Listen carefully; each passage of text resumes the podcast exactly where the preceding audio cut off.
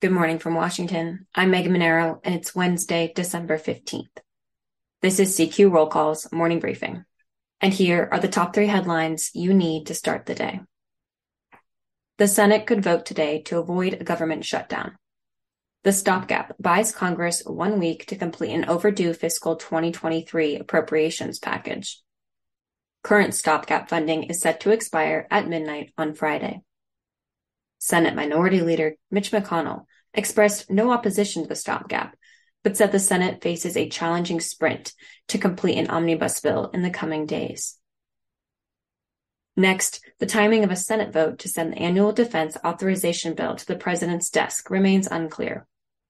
Senate Majority Leader Chuck Schumer filed two cloture motions late Wednesday on passing the bill as is and on passing the bill with Senator Joe Manchin's energy permitting proposal.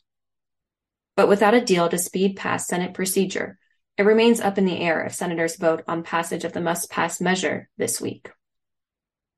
And finally, the House votes on legislation that would grant Puerto Ricans the power to determine their political status. It would require that territory to hold a vote next November to choose between independence, sovereignty and free association with the U.S., or statehood. But with the end of the legislative session just days away, the self determination bill is not expected to become law. Check CQ.com throughout the day for developing policy news. And for all of us in the CQ Roll Call newsroom, I'm Megan Mineiro. Thanks for listening.